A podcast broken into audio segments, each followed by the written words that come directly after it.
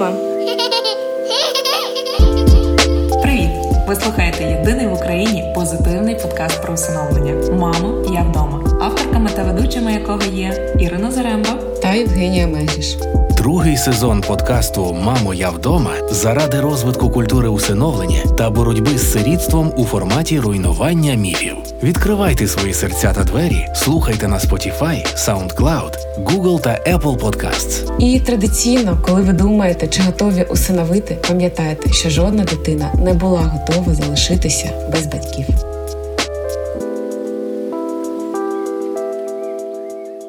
Привіт! Ви слухаєте єдиний в Україні позитивний подкаст про усиновлення Мамо, я вдома. Авторками та ведучими якого є я, Ірина Заремба та Євгенія Мегріш. Це другий сезон нашого подкасту. Цього разу, як і кожного разу цього випуску, ми розбираємо гостросоціальний стереотип у сфері усиновлення і з'ясовуємо, міф він чи правда. А ми, як завжди, дякуємо Радіо Сковорода за допомогу у розвитку культури усиновлення в Україні. Робимо разом важливу справу.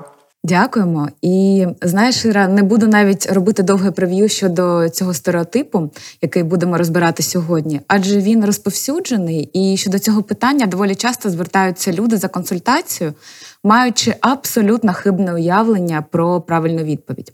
Отже, міф, який розбираємо сьогодні, звучить так: людина, яка не перебуває у шлюбі, усиновити не може. І я пропоную тобі нашу дискусію розпочати саме з юридичного аспекту цього питання. От що каже нам законодавство України про солоусиновлення? Е, о, соло усиновлення, мені дуже подобається цей термін. Е, слухай, ну насправді міф настільки простий, що цілого епізоду здавалося би не потрібно на цей міф, тому що відповідь дуже проста і однозначна, написана чорним по білому в сімейному кодексі України, яка стверджує е, про те, що особа, яка перебуває в шлюбі або не перебуває в шлюбі, має можливість стати усиновлювачем. Жодних заборон для осіб, які перебувають чи не перебувають подружжі, немає значення, немає заборони. Це настільки просто і легко, що здавалося би, тут можна поставити крапку.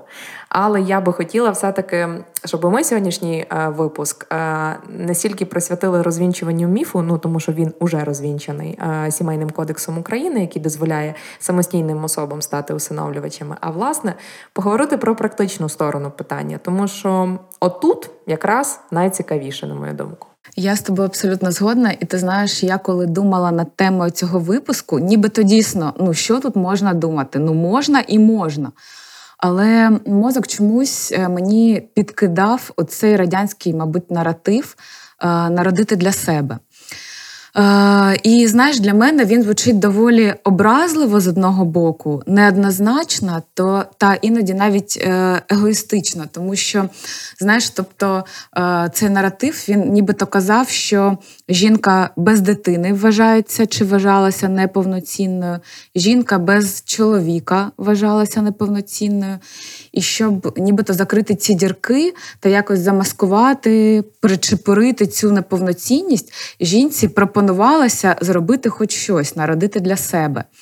Тобто, нібито е, не мав значення факт е, цієї мотивації та бажання людини, ну, жінки, людини е, стати мамою і дати щось новій людині. А сам такий факт просто народити. Я почала сьочити бо в інтернеті. Та? Бо треба. Да, та? Потреба, як... треба. Угу. Е, да, от знаєш, не, не для того, щоб що, а просто як е, сама дія важлива, а не її саме глибинне значення, тому що е, дати ну не тільки життя, ми кажемо і про усиновлення також, а стати е, дорослою е, людиною, опорою для маленької людини. Е, не мало значення да, сутність цього, а лише факт. І я почала е, навіть search ити дещо про, от е, ти сказала, о, мені подобається соло усиновлення чи угу. сінгл усиновлення, як це кажуть там в іноземних яких джерелах. І я від навіть побачила такий термін singlism це термін, uh-huh. яким визначають дискримінацію людей, які не є у шлюбі, тобто такі одинокі, самотні. І от мені здається, що оцей термін дійсно був притаманний саме такому радянському світу, коли. На жінку, яка не є у шлюбі, дивилася якось, знаєш, з не те, що з презирством, але з таким жалем, типу, ну. Не склалося. Да. Да, не склалося, що вона, знаєш, якась неповноцінна, шукає свою половинку, а сама вона така теж половинка. Ну, і ось знаєш, я я тебе таке. переб'ю. Я не знаю, е, чи це тільки притаманно. Мені здається, що це притаманно майже там будь-якому суспільству. Я просто відразу згадала свій улюблений серіал Sex and the City. Ну, пробачте, хто там його не любить. Я знаю, що дуже багато є критики, але це для мене там, е, коли я не знаю, що я хочу подивитись, я дивлюсь будь-яку серію цього серіалу Секс і місто і стаю на 20 хвилин щасливішою. Так от, я згадала собі епізод. Я не пам'ятаю, в якому там сезоні, в тому сезоні, де Міранда купує свою квартиру. А для американців взагалі купити свою квартиру це там величезна справа, тому що більшість все-таки там протягом більшості частини свого життя орендують якісь апартаменти і дуже рідко їх купують або купують там в іпотеку, і це трохи там складно, і там півжиття виплачують. Але суть в чому? Я пам'ятаю цей епізод. Купує Міранда квартиру, вона успішна юристка в топовій юридичній компанії Нью-Йорка, і вона там така self-made, вся така, знаєш, ну впевнена в собі. Ну просто. Ікона для жінок, які там, от знаєш, е, я все сама. І е, тут вона купує квартиру і заповнює анкетку. І в цій е, анкетці в неї там питання такого, е, знаєш, е, одружені? Ні. Джерело доходів від батька. Е, ні, типу, гроші ви на квартиру отримали від чоловіка? Ні, типу, не одружена.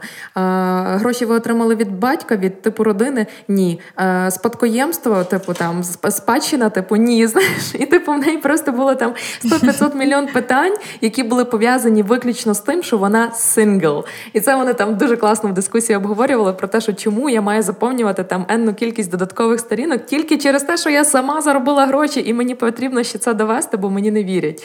Ну от знаєш, тому е, типу, та це насправді там висміється в цій серії, в цьому епізоді, і тому я розумію, що це насправді там для багатьох, мабуть, притаманно. Це що ну, жінка сама, е, оце от, типу, і без дітей, і і щось може знаєш, інакше зразу сприймається як щось неправильне, значить. Тому десь десь такий момент. Е, так, і знаєш, от мені е, я зараз слухаю тебе і е, думаю, що я читала зараз да, з таких більш свіженьких джерел, і розумію, що от дійсно світ відходить від цього розуміння мати одиначка чи одинак, і взагалі від цього знаєш, прив'язки до те, що людина. Одна самотня, якась неповноцінна, і я дуже часто зустрічала саме соло, сінгл, батьківство. Так і це каже про те, що людина є повноцінною, але незалежною. І світ дійсно змінюється. Іноді мені не здається, що це класно, тому що люди е, дуже сильно навчилися. І привчилися бути одними, і вони знаходять такий е, баланс і гармонію у тому, що вони одні і не шукають іноді людей е, да, у своє життя.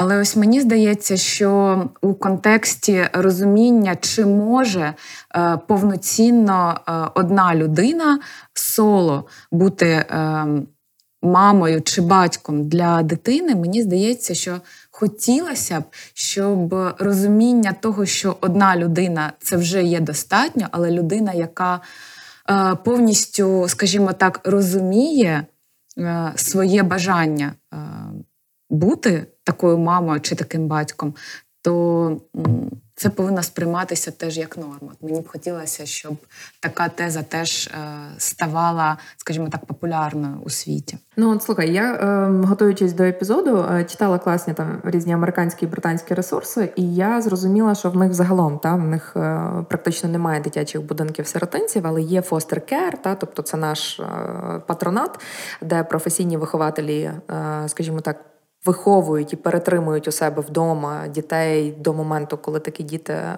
будуть усиновлені, і відповідно там чи повернуті в біологічні сім'ї, якщо це обставини дозволяють. І от е, мені цікаво було побачити статистику, що там е, в Британії 30% усиновлених із системи Care власне усиновлені е, батьками оцими сингл та самостійними особами, неподружними парами. 30% це величезна цифра, на мій погляд. Е, і мені ще також. Здається, це знаєш, коли ми порівняємо знову ж таки там з ситуацією в Україні. І хто до нас з тобою приходить на консультації, ну на жаль, до нас ще жодна особа не прийшла вже власне, яка готова почати процес. Дуже багато питаються. Та? Тобто дуже багато питаються, я взагалі можу там усиновити чи там. І відповідно йшлося про те, що та, тобто е, звертаються за консультацією загальною, чи взагалі я можу. І коли ти кажеш, так, звичайно, жодних проблем. Ви просто маєте відповідати іншим критеріям. І далі ти називаєш ті критерії, які для всіх є однакові. Там вік, е, твоя, твоє житло, майновий стан е, і так далі, і так далі, здоров'я і так далі. Ось, відповідно, там і на цьому, в принципі, закінчувалось. У нас на сьогоднішній день жодного клієнта, який би власне пройшов е, процес, е, будучи не в стані подружжя. Там це добре чи погано, не знаю, це факт. От, Але от бачиш, за кордоном статистика трошки вища. Люди якось більш готові до таких речей. А, ну от, от, от, от. А ти, ти би, до речі, ти би, от, будучи самостійною особою, ти би почала процес усиновлення? Ти знаєш, я навіть е, ну, от про тезу народити для себе.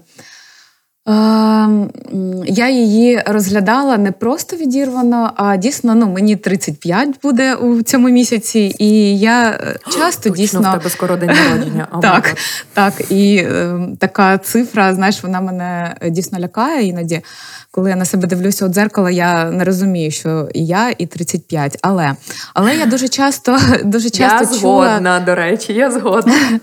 Е, чула, я, я, тебе ще, я тебе ще переб'ю, просто сьогодні буквально слухала е, пів епізоду з Опра Дейлі, і в не, і в Опри була в гостях жінка, феміністка, яка захищає, захищала все своє життя рух е, за права жінок, і їй 81. І вона така. I have to remember myself, I'm 81. Типу, я не розумію, коли це трапилося. Типу, знаєш, це було от до, до теми про вік. Та пробач, будь ласка, так, так, чи чи почала бути? Так, і ти знаєш, ну в нашому суспільстві дійсно е, більш притаманно так народжувати дітей чи мати дітей е, там у віці від там 25 до і до скільки там е, вдасться. Але я часто чула, що ну, якщо не складеться, ну народити роди для себе. Е, І ти знаєш, Боже, яка е, фраза. Так, і мені мені дійсно ця фраза вона мені здавалась дуже образливою. Вона мені мене дійсно ображала і мені боліло. І ти знаєш, е, ось з якого боку. Е, я не хочу от на неї дивитися з точки зору там е, перетину е, особистих кордонів чи чогось, але я дивилася на неї з точки зору егоїстичності цього кроку. І я думала про те, що іноді це дуже егоїстично з боку жінок, які роблять це саме з позиції народити для себе, народжувати ось таку дитину. Ну, що значить народити для себе? ти ж народжуєш живу е, істоту, а потім повноцінну людину.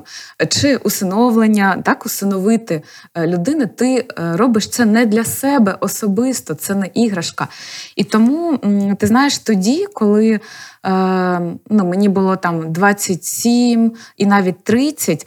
Для мене це було абсолютно ні, тому що я розуміла, що на тому етапі я абсолютно нестабільна емоційна людина, і робити це для себе я не хочу, тому що я не можу надати той емоційний комфорт дитині.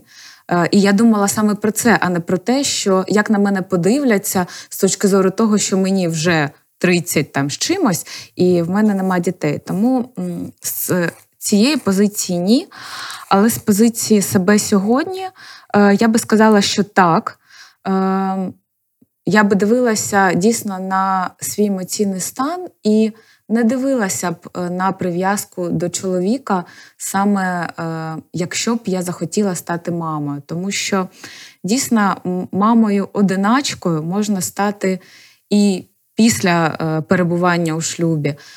Е, бути мамою з чоловіком, який не допомагає зовсім у батьківстві, можна і перебуваючи у шлюбі. Тому на твоє питання я би сказала так, зараз я би думала про це, якщо б е, якщо б мене запитали ось так от прямо. Клас. Ти знаєш, я думала, буде інша відповідь. Мені дуже приємно, це дуже класно, справді. Ти знаєш, Я на це питання до того, якби ми почали ем, як ми почали процес е, усиновлення нашого хлопчика, я би теж абсолютно відверто сказала 100% так.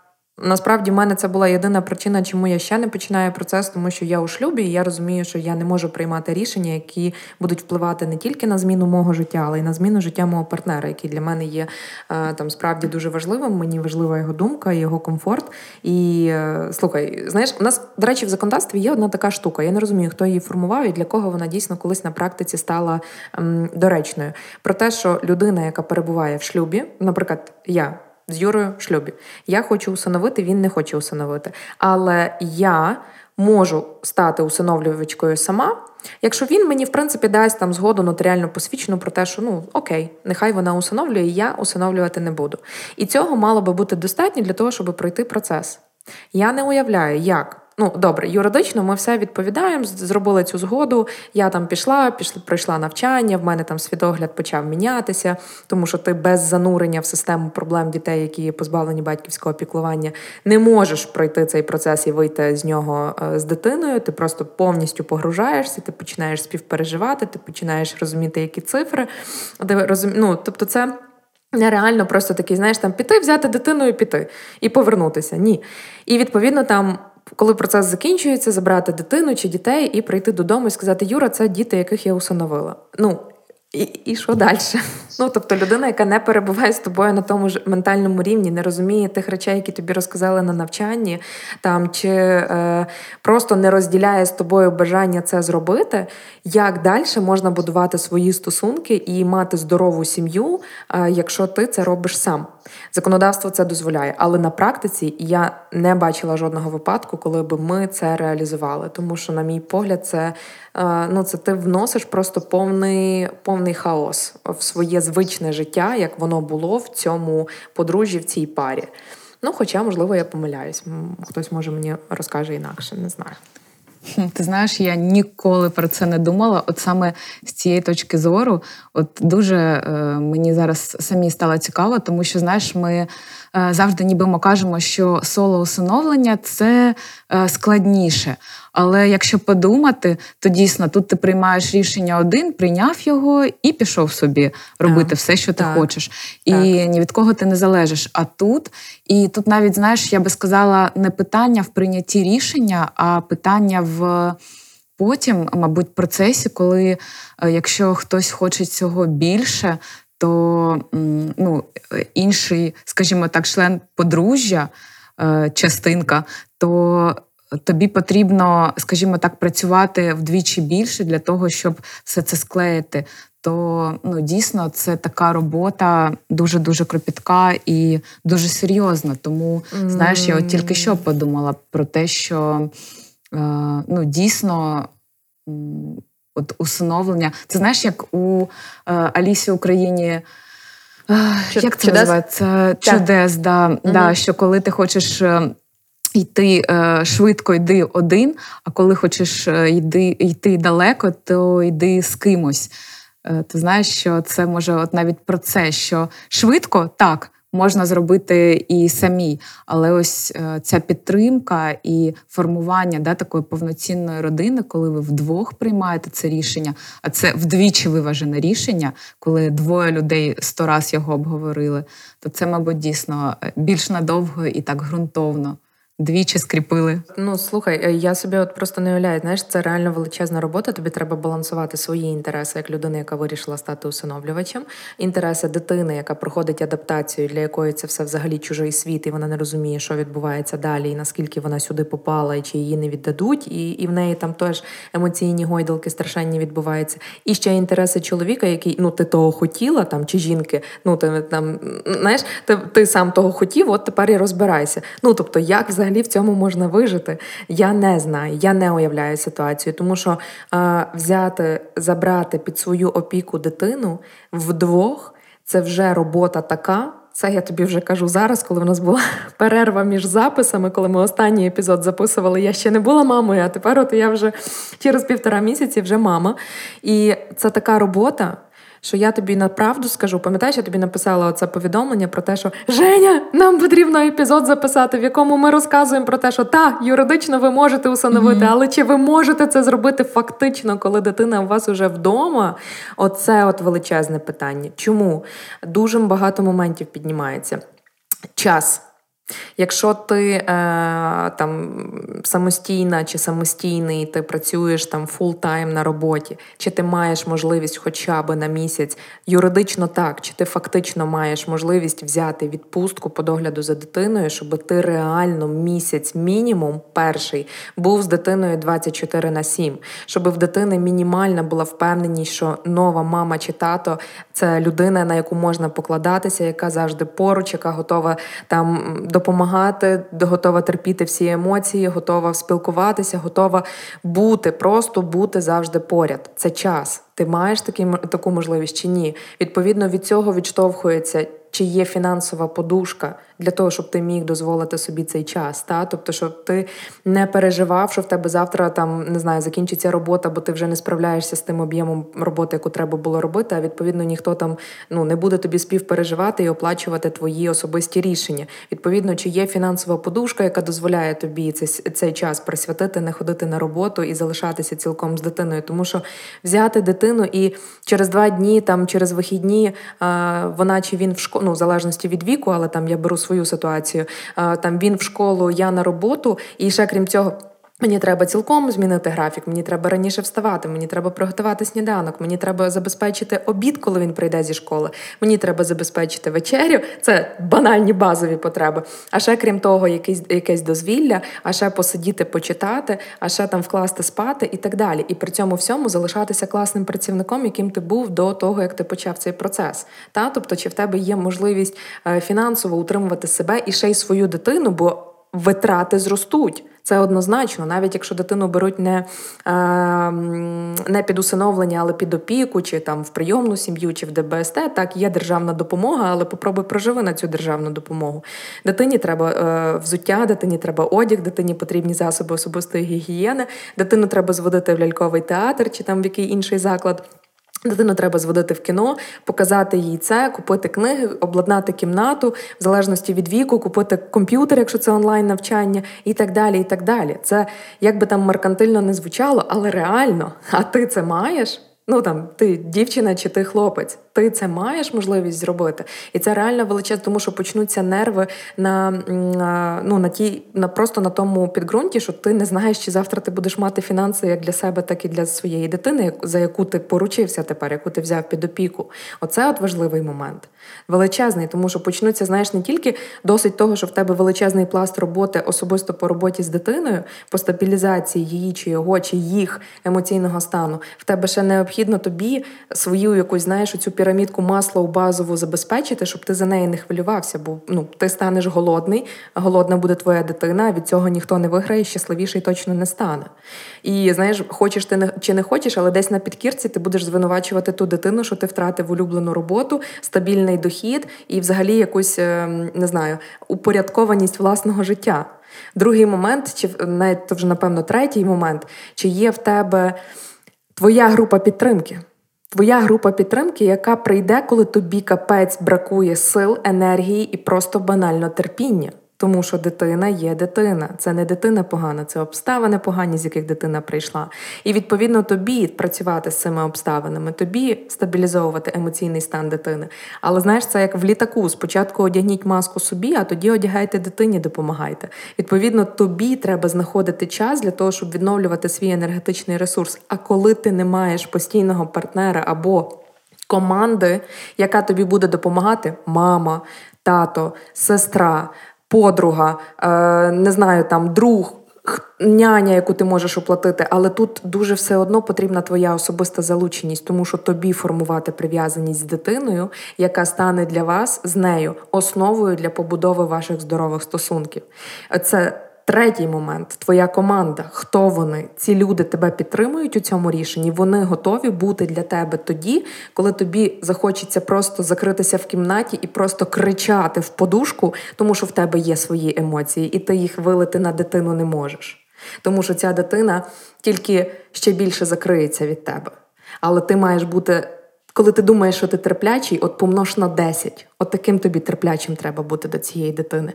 Вона тобі, перепрошую, пішла нахер, якщо це дитина старша, там 5, ну в моєму випадку 7 плюс років. Та? І дитина тобі реально каже, тому що вона не бачила іншої альтернативи, коли виникає емоційний конфлікт. А ти відповідаєш: Я люблю тебе, я для тебе, я тут. Все буде добре, все буде краще, не хвилюйся, я тебе не залишу. Це трендець як складно. І тобі треба мати того, хто залишиться з дитиною в кімнаті, коли ти підеш в кімнату ридати. І кричати в подушку, тому що тобі теж кудись треба зливати ці емоції. От над цими речами треба думати, коли ти думаєш про соло-усиновлення. Тому що це колосальна робота, і сам у полі не воїн. І ти маєш мати свої джерела для відновлення своїх ресурсів фінансових, ментальних. Е, навіть просто здоров'я, тому що воно підкошується. Це я вже вам кажу за півтора місяці роботи в цій сфері. От. О, Іра, знаєш, я я навіть ну, не знаю, е, як додавати, тому що ну, я чую твої емоції і Е, знаєш, мабуть, е, я перечитала купу таких навіть не просто статей, а я перечитала блогів матусь, які пишуть про ну, теж знаєш, про свої такі особисті. Е, переживання, мабуть, і ну, мені навіть нема чого додати, тому що ну, от, ти перелічила все те, про що казали матусі, які стикаються з усиновленням, які стикаються із соло-усиновленням, як таким. Ем, ну, просто от у своєму житті. І ну, дійсно вони вони теж кажуть про те саме: про життєві цілі і цінності, про свої якісь амбіції у минулому, кар'єрні там очікування, які потрібно прорахувати та зрозуміти, чи ну що для тебе важливе сьогодні, ким ти хочеш бути, чи хочеш ти бути е, лише м, успішною у кар'єрі, або ти хочеш бути мамою, тому що іноді е, ці дві, скажімо так, іпостасі е, у певний період життя не можна буде. Е, робити паралельно на тому ж самому рівні, і це потрібно враховувати. Чи маєш ти е, не тільки таке ну, оточення, да, от як ти сказала, своє коло, е, свій, е, ну, так, свою таку підтримку сильну у своїх людей.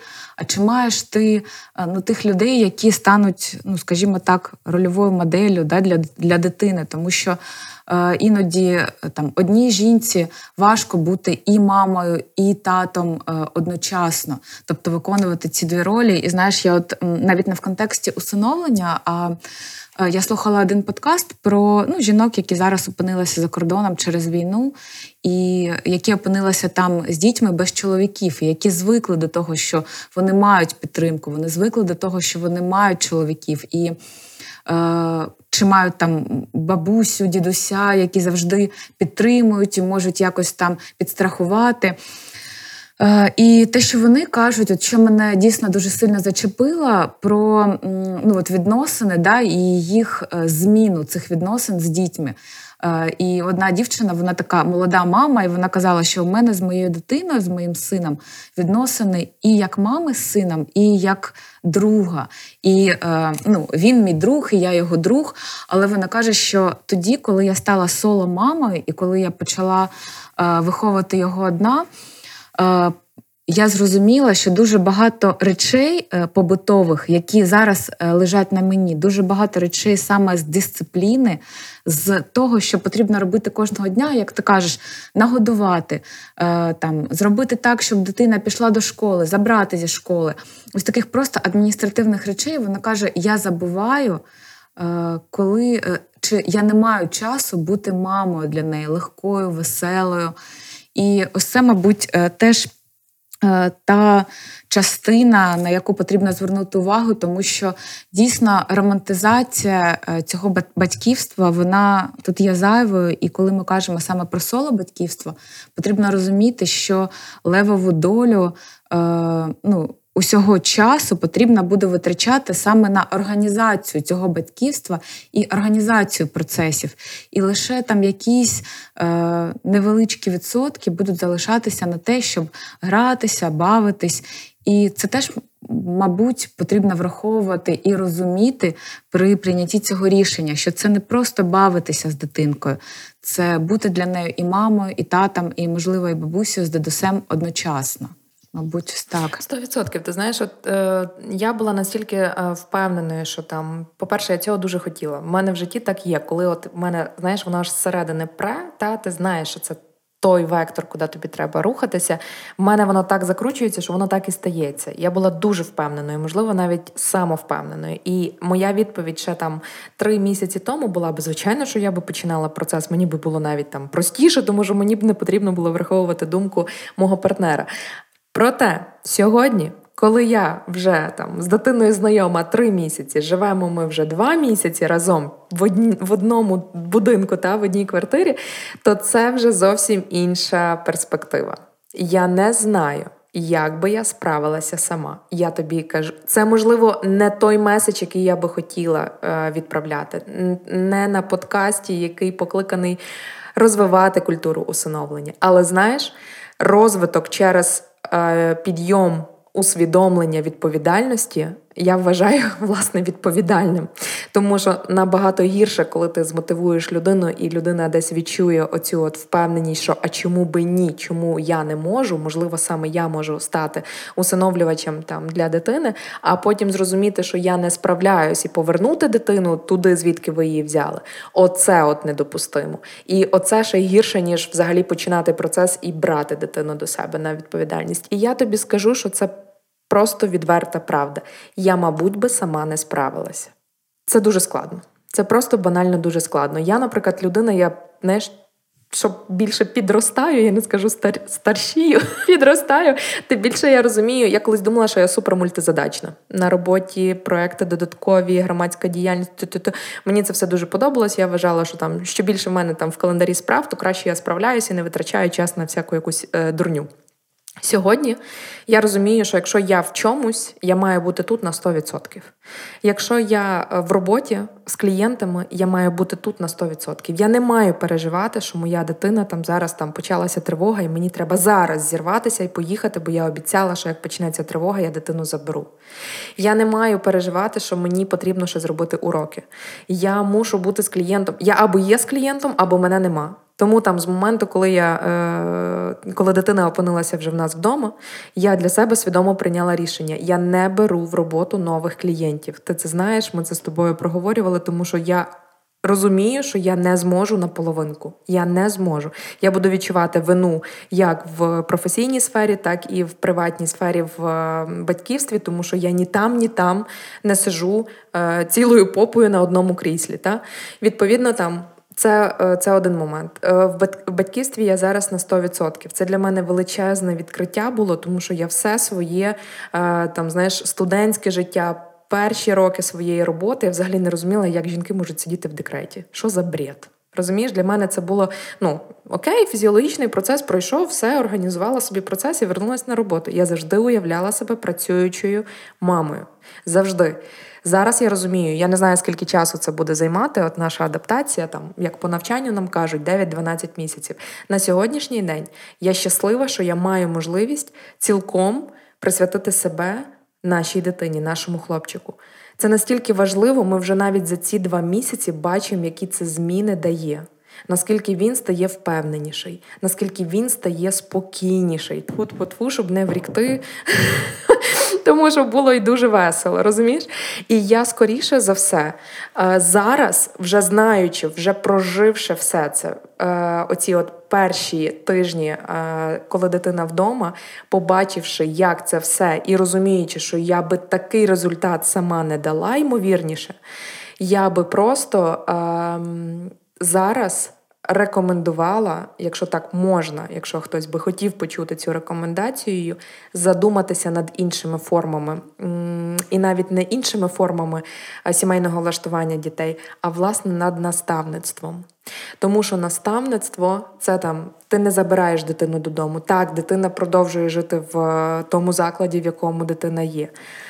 Але це дає можливість тобі, як самостійній особі, в якої є кар'єра, в якої є життя, в якої є можливо бажання будувати стосунки з іншою людиною, що теж потребує ресурсу, часу і взагалі бажання усміхатись, так би мовити, розумієш там і, і бути щасливою.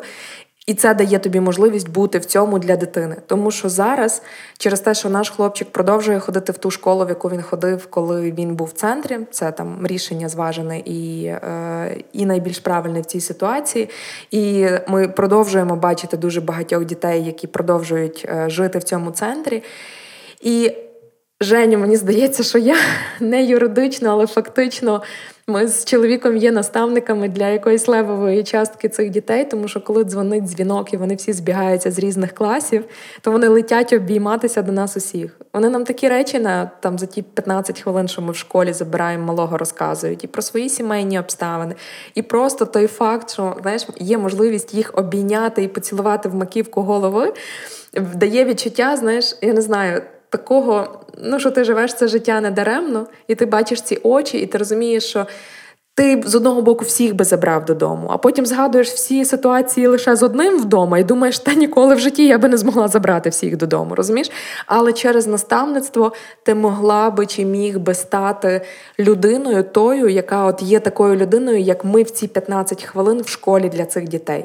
Коли ви спілкуєтесь, коли ви адаптуєтесь до е, адаптуєш та дитину до, до старшого життя, коли ти розказуєш альтернативу, коли ти просто є для цієї дитини дитини в рамках того часу, який ти готовий виділити для цієї дитини. І це насправді могло би можливо стати навіть набагато кращим, тому що ти зберігаєш свій ментальний ресурс і інші ресурси, які ми проговорили. І з іншого боку, ти у процесі не вигораючи на всі 100%. І от Напевно, оце той меседж, який я сьогодні готова відправити до всіх, хто думають про соло усиновлення. Звісно, якщо ті, хто відчувають в собі колосальну силу і все одно це зробити, і практичні кейси, які ми знаємо, це доводять, що це можливо, але це все-таки не масово. І не масово це тому, що це реально потрібно бути дуже сильно готовим, дуже сильно свідомим і дуже сильно готовим адаптуватися і змінитися на всі 100% і ніколи. Ти розумієш, ніколи не дати собі навіть на секундочку в голові дозволу подумати через цю дитину, блін, в мене все життя пішло шкереберть. Нащо я це зробила?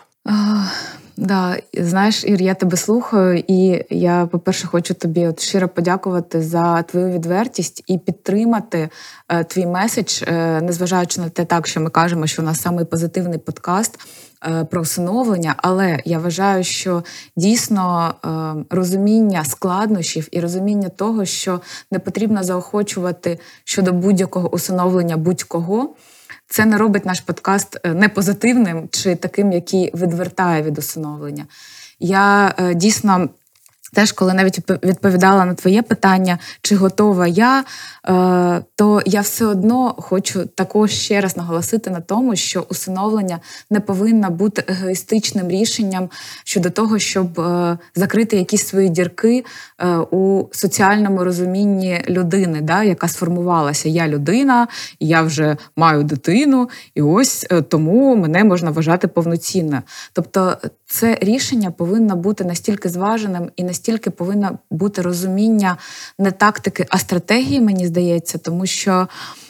Ну, навіть подумати про те, що коли ти сьогодні соло мама чи ти соло батько, то через рік ти можеш зустріти якусь людину да, і захотіти побудувати романтичні відносини і романтичні стосунки. І наявність дитини, вже дорослої дитини, а через рік е, формування відносин з дитиною, яку ти усиновив, от як ти кажеш, що це через 9-12 місяців, це може статися лише як таке, знаєш, базове формування. І тому потрібно зрозуміти для себе, що ти хочеш, чи готовий ти потім балансувати між там персональними романтичними відносинами, чи ти хочеш фокусуватися да, там, на побудові е, таких відносин з, зі своєю дитиною. Але хочу, е, поки я от цю думку не не втратила, хочу сказати тобі, що пам'ятаєш, ми на якихось наших там е, минулих епізодах розвінчували міф про материнський інстинкт.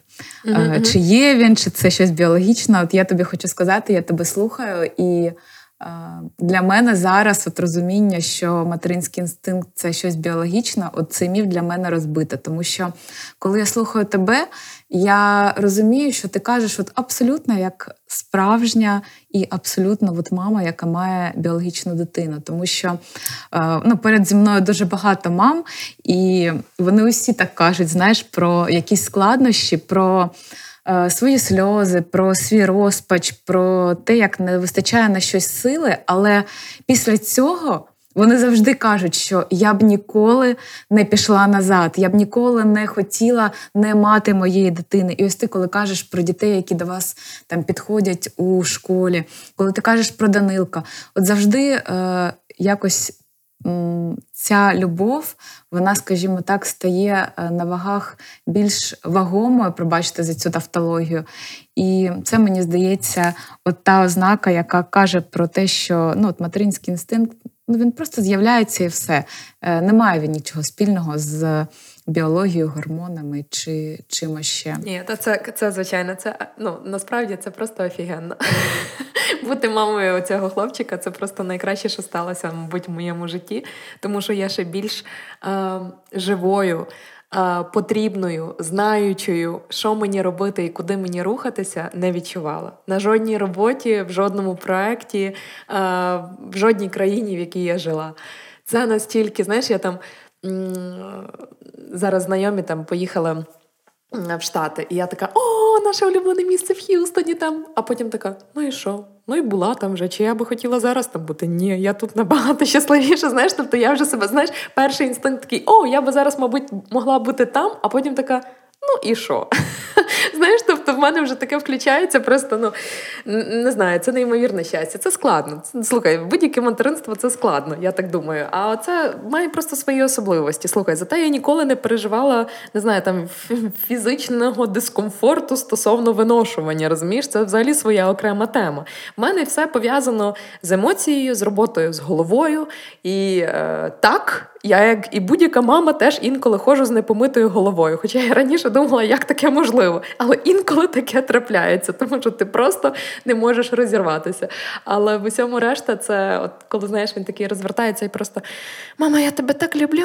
І це от два місяці дитині вісім років, і дитина ще півгодини тому е, кричала і посилала тебе, тому що в нього був режим злість і режим Халк.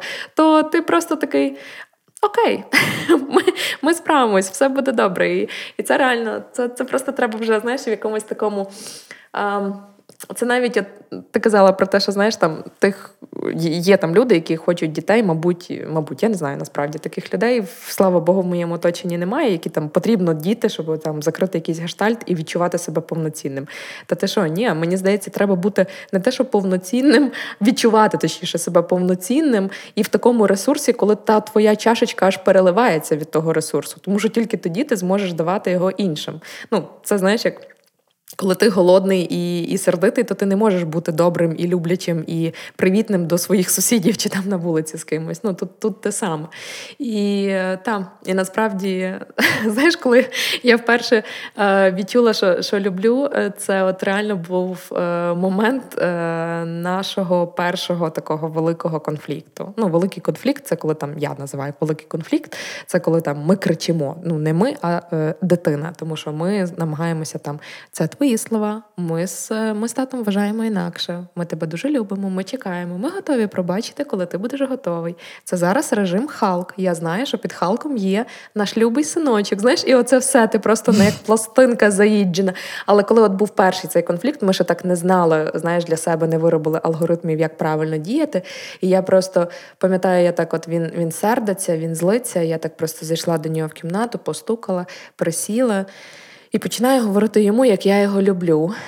Тому що мені здавалося, це правильні слова, які він має почути. І в той момент, коли я це говорю, знаєш, це як отой експеримент, щоб постав собі олівець в зуби, і ти почнеш через е, хвилину дійсно усміхатись, бо твій мозок отримає ті сигнали, там що тобі весело, е, добре, радісно, і ти дійсно почнеш усміхатись.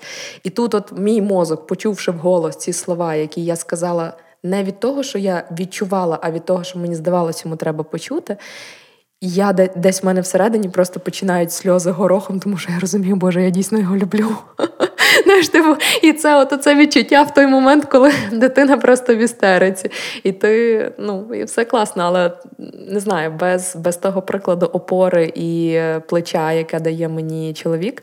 Я не знаю, наскільки би мене вистачило, тому що я сама дуже емоційна і мене так легко зранити. І я деколи кажу а, до чоловіка, як ти можеш таким спокійним залишатися і таким, от просто знаєш, от, от ну взагалі. А він каже: в мене роки тренування з тобою. Я кажу, ти зараза, кажу, так так не можна. Але він це сказав, здається, дуже правдиво.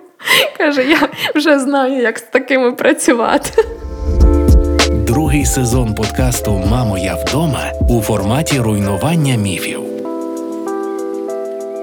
Клас. І ти знаєш, мені от е, теж е, здається, що ну, може, е, ми з тобою поза лаштунками говорили про одностатеві пари це окрема тема. О, але це, до речі, ось, дуже цікаво. Да, угу. Мені мені от особисто здається, що ну от Бог не не дарма створив такі союзи чоловіка і жінки, тому що, незважаючи на там е, усі рухи гендерної рівності, все одно якось психологічно дуже часто чоловіки є більш стриманими, а жінки є більш емоційними. Хай мене там захейтять, скажімо так, жінки, які ну, не підтримують наявність да, цієї рівна, ну, е, рівності нерівності. Але мені здається, що саме тому знаєш, от є цей баланс, коли жінка може дати емоцію, вона може дати цей такий поштовх, а чоловік в mm-hmm. якийсь момент може дати цей спокій і цю турботу. І саме ну, цей баланс і ця гармонія дозволяє от якимось чином створювати е, цю таку стабільність е, цього човна, да, який там рухається по хвилях. Ну, не mm-hmm. знаю, може, це таке теж в мене стереотипне мислення, але мені здається, от я для себе відчуваю, що іноді е, чоловік е, дійсно е, е, мислення, спосіб мислення чоловіків мене вражає.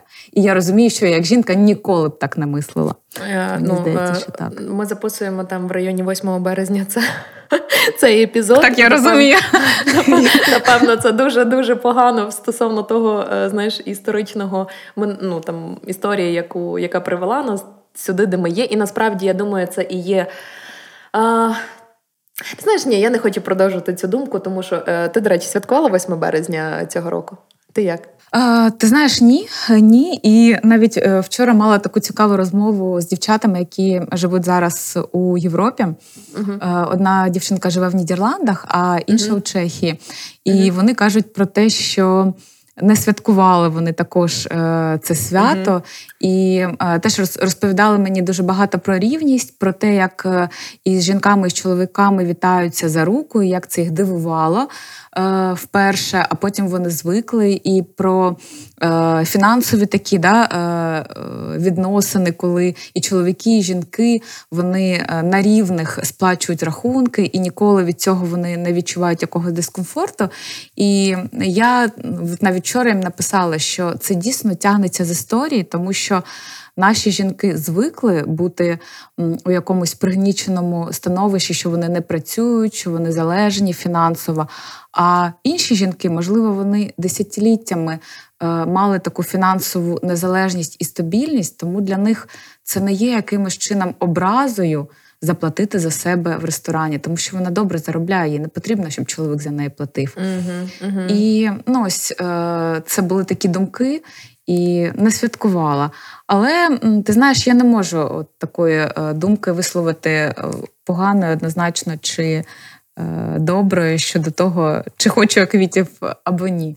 А ти? Ну, мене слухай, мене минулого року якось так ще було. Ну, слухай, 8 березня минулого року це взагалі треш був. Та тобто це якраз ті перші тижні е, повномасштабної, і це, ну господи, це як один якийсь жахливий день, але. Я пам'ятаю, що тоді, незважаючи навіть на все, що відбувалося, хлопці нам ми там всі разом в будинку з батьками жили. Там мої батьки, мій чоловік, я і моя сестра з чоловіком. Ми всі разом були, і всі хлопці, плюс наш брат молодший, е, всі нам подарували квіти і там якусь книжку, там кожній. І нам це було дуже приємно. Але і ми це дуже цінували, бо навіть в часі такого, от, знаєш, всього хаосу вони нам зробили приємно. Але за оцей рік, який пройшов, за мою таку е, дуже е, тепер уже straightforward позицію по е, по мові, і взагалі типу відхрещення від усього, що взагалі, хоч на якусь йоту нас. Поєднувало з Російською Федерацією. В мене чітка асоціація 8 березня з Росією, з цією радянщиною, з оцим от з 8 марта. Оце пробачте, будь ласка. Але, типу, я знаю, що це там для багатьох не так, і мені просто на цьому фоні взагалі не хочеться асоціації будь-якої, яка, хоча б на мінімалку, там асоціюється з оцим всім. І відповідно там я не можу для себе переконати, що це свято весни, квітів, молодості і і оцього всього. Тому що ну чого не 1 березня, коли календарна весна починається. Та? Тобто, чи там в перша неділя березня, там це було би сьоме, чи чому не знаю, мені вже краще на 9 е, березня е, подарувати кобзаря в честь дня народження нашого е, Шевченка. Розумієш? Якось от мені цього року я свідомо прийняла рішення не святкувати. Я попросила мені нічого не дарувати, і я не реагувала на жодні привітання, які отримувала в цей день. Якось от мене так цього року пішло. І от точно так само, як ти розказуєш, я спілкувалася з дівчатами нашими, які зараз. Одна в Данії, е, дві в Амстердамі. І я кажу: слухайте, а як у вас там? Розкажіть. І відповідно, е, дівчинка, яка зараз в Данії, вона каже: Ну, ми всі на роботу сьогодні не поїхали через погану погоду, е, і відповідно там вони залишилися працювати з дому, але нам обіцяли вино в офісі і лекцію на тему рівності. Відповідно, типу, от такий от чин, е, таким от чином хотіли відзначити цей день, але він не є вихідним. Дівчата в Нідерландах е, в Амстердамі також сказали про те, що день не є вихідним. Хоча при цьому вони знають, що в Німеччині був вихідний 8 березня, і е, але їм подарунки подарували, бо це хедквартер однієї з українських компаній, тому типу Наші хлопці нашим дівчатам подарували подарунки, там щось таке. І в нас розгорілася дискусія на цю тему. І одним словом, я для себе ще раз переконалася, що ну от ні, якщо я хочу посвяткувати весну, красу і молодість, ну то я не знаю, оберу будь-який день і вирішу, що сьогодні я буду святкувати красу і молодість. А так от не захотілося мені. Ось це про 8 березня. Але знаєш що? Я хотіла повернутися до теми е, одностатевих шлюбів, тому що я колись слухала дуже прикольний епізод подкасту е, Діми Корнелюка з Лиховидою, в якому вони брали інтерв'ю у е, відкритого. Ем, е, правильно сказати, відкритого гея, та? Е, Володимира Біглова. Е, він так дуже відверто говорить про свої стосунки, про те, як став відкритим, та і взагалі, типу, там на тему гейства і гомофобності нашого суспільства. Вперше я послухала епізод, в якому мені ну капець все зайшло, що я чула, тому що дуже класна була і аргументація, і пояснення, і оце все. І вони зачепили в тому числі питання дітей. Та? Тобто ведучі запиталися оцього е, гостя Володимира про те, що ну ви задумували задумувалися з партнером про дітей. І якщо задумувалися, то ну зрозуміло, що біологічних а, мати там традиційним методом неможливо, тільки через сурогат. Відповідно, а, які варіанти? І він обговорював про сурогатне материнство, та тобто це один варіант, і другий варіант усиновлення. І він зазначив про те, що там, ну звичайно, там одностатевим шлю, е, шлюб, одностатевих шлюбів в Україні немає. І, відповідно, там як подружжя ви усиновити не можете, бо у вас немає як подружжя, закон цього не визнає. І при тому. Мені знаєш, що стало цікаво. Ну, використовуючи оцю штуку про те, що самостійна особа може усиновити, шлюб у них не зареєстрований. Вони не зобов'язані службі у справах дітей розказувати, з ким вони зустрічаються, сплять і проводять час. Відповідно, а, насправді, використовуючи цю норму, будь-хто з них. Може як самостійна особа почати процес усиновлення і стати усиновлювачем для дитини, яку потім по факту вони будуть виховувати удвох. Я такої ситуації на практиці не бачила, але я би хотіла мати такого клієнта, якому би відмовили тільки через те, що насправді юридично немає підстав відмовити. Просто одно, е, одноосібно звернулася людина, яка хоче стати усиновлювачем, але якій відмовили е, тільки через оцей факт, е, і, і як би далі розвивалася ситуація. От що ти про це думаєш? Ой, ти знаєш, я е, я не послухала цей подкаст, але дуже хочу послухати. І взагалі Номер раджу 8. призму, Так. призму mm-hmm. пофігізму. Не знаю, я дуже прям тішуся mm-hmm. і прям рекомендую. А я хочу порекомендувати з цієї теми. Я залишу потім е, посиланнячко для тих, хто е, споживає англомовний контент. Е, це такий англомовний був подкаст, і саме про е, гей-пари з усього світу. Е, там було дуже багато з Європи і багато з Канади. Гей-пар, які саме стали або батьками-усиновлювачами, або батьками, які mm.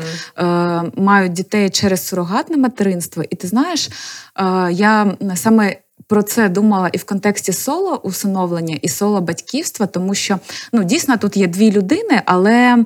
Скажімо так, однієї статі, да, і у нас є така стигма чи стереотип, що е, там чоловік не може е, замінити жінку, не може говорити про якісь там теми з дитиною, які притаманні лише жінці. І знаєш, от продовжуючи продовжуючи е, цю тему 8 березня і рівності, е, хочеться сказати, що от якщо буде у вас наші слухачі, Іра, і тобі дуже раджу подивитися це там 40-хвилинне відео, тому що я була дійсно вражена і іноді навіть пробивала мене на сльози, тому що такі круті стосунки між людьми, і такі круті стосунки з дітьми, і відношення до дітей, і це очікування своєї дитини.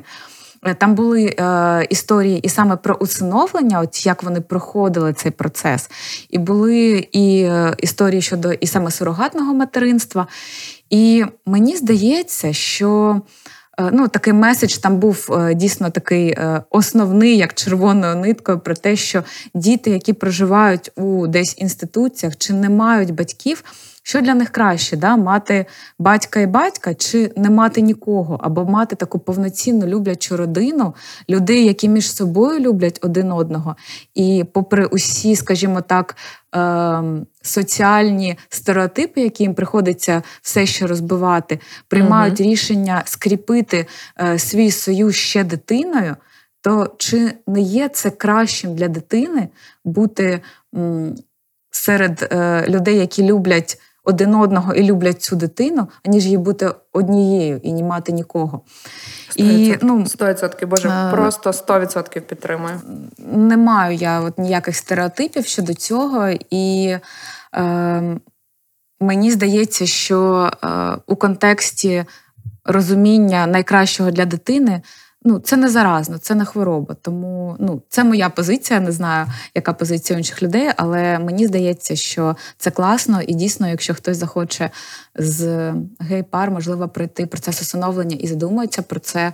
Звертайтесь, подумати. ми будемо боротися так. за ваші права. Слухай, я так, б я би просто із задоволенням. Угу, угу. Я б теж мені здається, що це було б дуже класно е, зробити це і показати, що це можливо і ну, дійсно пройти цей процес і розпочати його в Україні, і популяризувати і його теж як окрему частину такої, знаєш, популяризації усиновлення. Ну, я тобі скажу, е, я не знаю, от в моєму оточенні є е, пара, при тому це там доволі, е, скажімо так, це старші хлопці, ніж я, е, і вони є парою вже дуже багато років, і в них прекрасно е, складаються стосунки. Це реально е, і терплячість, і любов, і повага один до одного. І я впевнена, що дитина в їхньому оточенні просто би зростала, цвіла, відкривала для себе світ, подорожувала, як вони. Ну окей, припустимо, що вже все закінчилось і подорожувати можуть всі.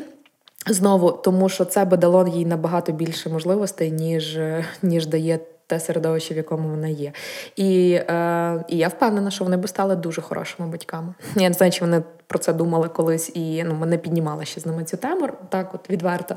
Але коли ми спілкуємось на будь-які інші теми, це просто прекрасні люди, в першу чергу люди, і яких я дуже поважаю, люблю і з радістю проводжу з ними час.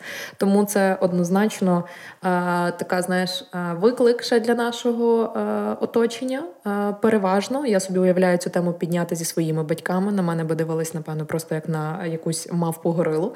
Але тим не менше, мені здається, що ми вже ламаємо стереотипи стосовно а, усиновлення а, і чому не ламати їх далі і не розширювати межі можливого а, в нашому оточенні. а наше оточення це знаєш, як там п'ять рукостискань. Бо чим більше так. ми про це говоримо, тим більше воно стає просто, просто не знаю, просто окей. Ось ось така от штучка. Чекаємо перших клієнтів. Так. Я навіть візьму такого клієнта, незважаючи на свій декрет. Так, хлопці, це Ді, така хлопці, нагода. дівчата, прошу, я чекаю. вас, чекаю, дівчата, чекаю. Да. Мені мені да. дуже сподобалось, як от в цьому епізоді, що остання ремарка в цьому епізоді е, Володимир сказав: е, ну реально, мені дуже сподобався, е, сподобалася його особистість, прекрасна ерудована людина. І він дуже класно сказав про те, що ви розумієте, що просто каже: от в мене є подруги, які є лесбійками, і вони просто хочуть, як всі люди, на Пасху піти до церкви і посвятити яйко з ковбаскою разом, як сім'я. А вони не можуть цього зробити. Ну бо Галичина, яка які лесбійки, розумієш? І мені це так це було з одного боку саркастично, з іншого боку, якось і печально. І ти розумієш, що люди просто там мають ті ж самі звички, вони теж ходять до церкви, і вони знаєш там ну якісь такі звичайні речі, які ти вибираєш робити в своєму житті. Просто є один нюанс, і через який вони не можуть сходити разом, бо це ж всі люди просто стануть і скажуть, що ну. Хворі на голову ті що. І от оці от речі вони, звичайно, вражають, коли їх починають озвучувати вголос і дискутувати на таких платформах. А, Да, і знаєш, от ми так е, дуже плавно е, від соло усиновлення і від соло батьківства перейшли до одностатевих шлюбів, і мені здається, що ось тут можна зробити таку паралель щодо стереотипів і нашої несміливості да, приймати щось нове і щось для нас незвичне. Тому стереотип щодо того, що мати одиначка це погано, хто тебе візьме з дитиною. Mm-hmm. Да, який вже розбивається, е, і щодо батька, який теж абсолютно спокійно може самостійно виховувати дитину, приймаючи е, таке рішення. Ти знаєш, я читала дуже прикольну історію про хлопця, який у 22 роки став батьком-усиновлювачем. Він працював mm-hmm. у якійсь школі і. Е, побачив хлопця, який не мав е, батьків, і він настільки побачив, не знаю, щось рідне у цій дитині, що він його усиновив. І ну там була така історія, що йому 40, а там. Цьому хлопцеві ну в них дуже невелика різниця, і вони зараз ну, стали як ну як друзі. І ну, його от мотивація, його розуміння цього процесу і е, його е, така рефлексія щодо того, що він також е, не знає, як він у 20 зважився на це, але якщо б повернувся б туди, туди у минуле, зважився б ще раз. Тому мені Слухай, це історія в Україні чи це десь за кордоном? Ні, історія? ні, це за кордоном е, ця історія, і мені здається, що це навіть Австралія. І він розповідає про те, що його син, цей прийомний, також став вчителем і також займається з дітьми. Тобто, в них знаєш, така династія утворилася е, чоловіків, які займаються з дітьми. Е, це покликання, і знаєш, от мені хочеться перед бліцем, е, я скажу таку. Е, одну, мабуть, фразу, що е, соло батьківство повинно бути за покликанням душі, що це дуже важко, але е, це повинно бути ну прям не, не те, що усвідомлене рішення як е, усиновлення просто, а це повинно бути вдвічі усвідомлене рішення. От Що б ти сказала про соло усиновлення? Так, в двох, в двох словах чи одному реченні як висновок? Я повторюсь: почніть з наставництва.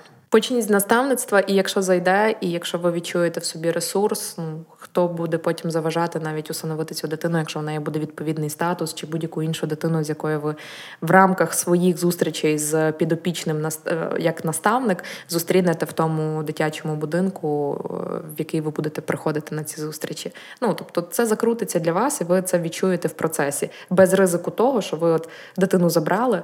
А в рамках там адаптації перших двох місяців ви такі what? Що мені тепер робити? Тому для мене це зараз от найбільший посилий меседж, який би я е, відправила у вушка нашим слухачам. Дякую, дякую тобі щиро. Ну що ж, я пропоную переходити до наших питаннячок. Бліц? Let's go! Бліц про усиновлення. Ваші питання, наші відповіді. Так, я сьогодні читаю, ти відповідаєш. Тож, перше питання ми обрали його таким прив'язаним да, до нашої теми. Чи знаєте ви реальні кейси, коли неодружені жінці дали усиновити, і які труднощі з цим пов'язані? А, Ну, слухай, я тут, знаєш, так би інакше сказала. Я не ж не знаю жодного кейсу, коли би неодруженій жінці не дали усиновити. Тут факт. А стосовно того, що чи дали усиновити, звичайно, то просто починаєте процес. Якщо ви відповідаєте всім критеріям, які зазначені, у вас відповідний вік, у вас є стабільна робота, у вас є де жити, у вас е, все в порядку з, зі здоров'ям, з аналізами, які потрібно, які вимагаються в рамках процесу усиновлення, звичайно. Чи ми знаємо реальні кейси? знаємо. Почитайте дуже класно багато статей, навіть інтерв'ю є про е, історію Олени Яковлевої Чигрин. Ось прям Олена Яковлева Чигрин. Загугліть, ви побачите 100-500 е, статей про неї. І відповідно там от розказується, як вона, будучи е, неодруженою жінкою, усиновила спочатку одну дитину. Пізніше вона настільки відчула в собі ресурс і можливість, вона усиновила ще двох дітей. І стала не лише мамою, яка усиновлювачка трьох дітей, але і мамою героїнею, фактично. Але е, ця от історія показує, по-перше, про те, про такий, знаєш, батьківський героїзм, тому що ти не завжди навіть можеш наважитися там кровних дітей у кількості трьох е, народити і виховати. А тут, от ось така от ситуація, і це діти, які не, е, не були споріднені між собою, тобто перша дитина і двоє наступних, і такі діти складні з фізичними вадами, і з величезним психологічним. Багажем, з яким потрібно було працювати. Більше того, ця історія розказує про безпосередньо переплетена з війною, тому що у 2014 році е, цій сім'ї довелося евакуюватися з зі східної е, України, і відповідно це все було просто жахливо. І тим не менше, людина справилася, людина про це зараз ділиться, розповідає і е, відкривається для того, щоб надихати інших. Що та десь тобі на життєвому шляху, мабуть, дається рівно стільки, скільки ти готовий понести. І більше того, ця жінка. Переїхавши в, здається, до Києва, вона переїхала, врешті-решт, зі своїми дітками, познайомилася з чоловіком, який став в тому числі батьком для цих дітей. Вона навіть змогла створити там свою, налагодити особисту там лінію е, стосунків з чоловіком, який в першу чергу просив руку і серце у дітей е, їхньої мами, а не Клас. у дружини. Це дуже надихаюча історія, і це той кейс, про який я би хотіла розказати, окрім звичайних кейсів, які також ми знаємо в житті. Вау, клас, дякую. Дякую. Ну тоді друге питання. Е, отримали перелік документів для кандидатів усиновлювачі, і бачимо там е, форму для проходження медичного огляду. Розкажіть більш докладно про медичну довідку. Є її форма, але не дуже зрозуміло, що робити, куди бігти. І що взагалі це таке? А, Ну, дивись, медична довідка, та найвеселіша штука. Тут усе просто. Йдете до нас на консультації, ми вам все розкажемо. Але насправді... Клас, як неочікувано. Але насправді, ну ми просто справді для клієнтів вже розробили такий сталий алгоритм, який пройшла я сама на практиці, і він став в нагоді і нашим клієнтам, який допомагає за два дні пройти весь медогляд. Але насправді е, така складність цього медогляду полягає в тому, що там є державні установи, з якими вам потрібно контактувати. Тобто цей медогляд дійсно не пройти там в класній приватній клініці за один день, бо це не є стандартні спеціалісти, зокрема psycho eh, Е, як як це правильно, е, не психолог, психіатр, а психіатр. психіатр. Так, психіатр. Вам потрібно відповідно йти е, необхідно йти в психдиспансер за місцем вашого проживання і невролог. Тобто це ті спеціалісти, які мають доступи до державних систем, в яких ви або перебуваєте на обліку, і вам про це нагадають і скажуть, яке усиновлення, або дадуть довідку про те, що ви на обліку в психдиспансері чи в неврологічному диспансері не перебуваєте. А відтак ця довідка стане вам додатком до вашого медогляду, який буде підтверджувати, що ви відповідаєте тим критеріям, які вимагаються від кандидатів в усиновлювачі. Ось ем, частину, навіть не частину, а аналізи, які передбачаються, там реакція Вассермана, ем, ВІЛ е, і оці всі штуки, вам ви можете в будь-яку лабораторію піти, яка вам найзручніша. Тут не будемо їх називати, бо ніхто не є рекламодавцем. Хо-хо-хо. І відповідно ви собі просто йдете, здаєте там і отримуєте результати цих аналізів. І... М- Напевно, перший крок, з якого ви починаєте цей медогляд, це є ваш терапевт, сімейний лікар, з яким у вас має бути заключена декларація. Тому що більшість ем, спеціалістів, які передбачені у цьому бігунку медогляду, вони. Приймуть вас е, тільки за е, оцим направленням, яке надає сімейний лікар. І, зрештою, сімейний лікар це та людина, яка в кінці кінців підпише повністю весь, е, весь ваш медогляд. Тому це має бути там зручно для вас, щоб ви могли з нею е, сконтактуватись, під'їхати, і щоб керівник цього медичного закладу підписав цей медогляд в подальшому. Тому що ми, до речі, маючи сімейного лікаря в приватній клініці, мали з цим питанням і мали з цим питання, і я мені довелося йти до генерального генерального директора цього медичного закладу і пояснювати, що він може це підписати і чому з обґрунтуванням. Більше того, він взяв годину часу на консультацію зі своїми юристами для того, щоб е, все-таки підписати чи не підписати. Ось, але я вже мала досвід проходження такого медогляду у Києві, тому я прекрасно розуміла, що я вимагаю, і що це нормально, і що це не порушує жодну норму, жодного законодавства. Ось тому насправді, коли там е, мати покроковий план, е, передзвонити до всіх і записатися за місцем проходження, то мало би все скластись у вас класно. Принаймні, я двічі проходила, і двічі це зайняло мені там в рамках одного тижня 2-3 дні. Ось. Добре, дуже дякую. Дуже дякую. І останнє, останнє питання на сьогодні. Е, усиновлення під час війни, і кандидати зареєстровані у Чернігові і мають там житло у власності, але тимчасово винаймають квартиру у Києві і хочуть розпочати процес усиновлення саме у Києві. Чи потрібно їм отримати статус внутрішньопереміщених осіб чи внутрішньопереміщена особи, якщо це буде соло усиновлення, наприклад, щоб е, податись е, у Києві до служби у справах дітей? Ну, я думаю, ти тут мене доповниш, бо в тебе зараз якраз практичний кейс так, е, е, саме з такою ситуацією. Але я би хотіла почати, і ти мене виправиш, якщо я буду не права, з загальних вимог законодавства. І в нас законодавство у сфері усиновлення е, побудоване таким чином, що в тебе прив'язка до служби у справах дітей іде не за місцем твоєї реєстрації, а за місцем твого фактичного проживання, там, де ти живеш і куди ти плануєш привести дитину, яку ти візьмеш під свою опіку як усиновлену. І відповідно відповідно, е, якщо в моєму розумінні, якщо людина навіть е, є ВПО, але вона не ВПО по факту, та тобто жила в Харкові, живе у Львові, то якщо вона живе у Львові і пішла.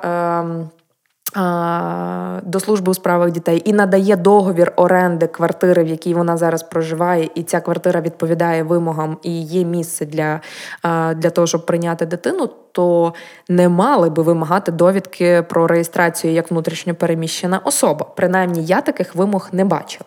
Ось тому я би відповіла, що не потрібно реєструватися в ВПО, але можливо в тебе будуть доповнення з практичного кейсу в рамках останніх двох місяців. Е, Ні, я з тобою повністю погоджуюсь, і мені здається, що це найкраще обґрунтування.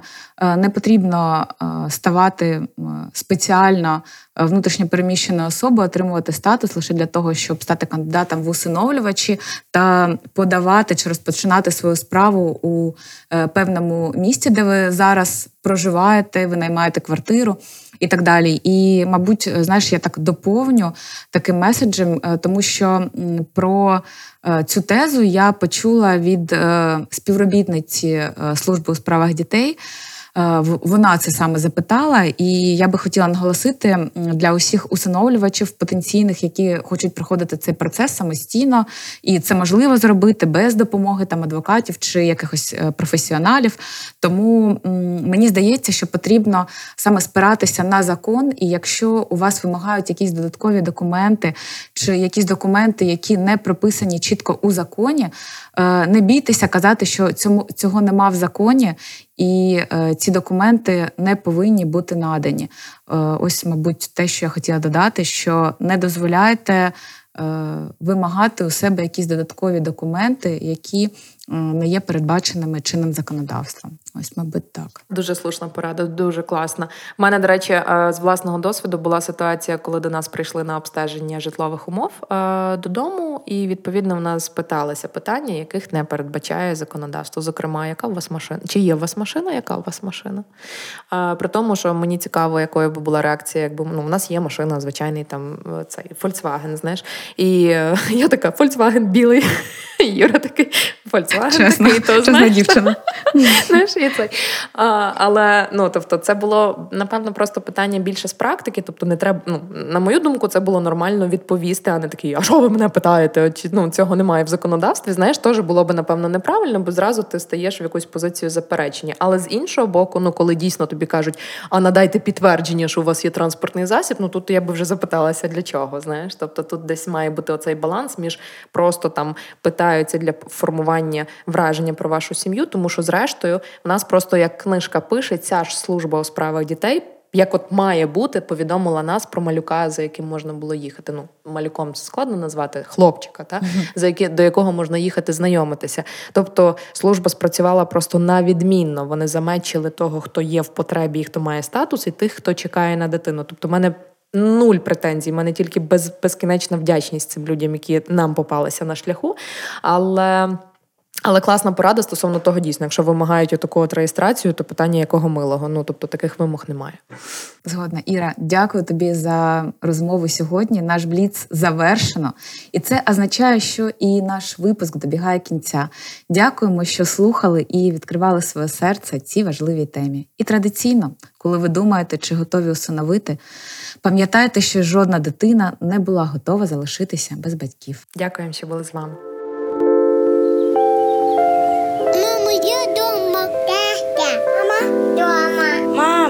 Я вдома.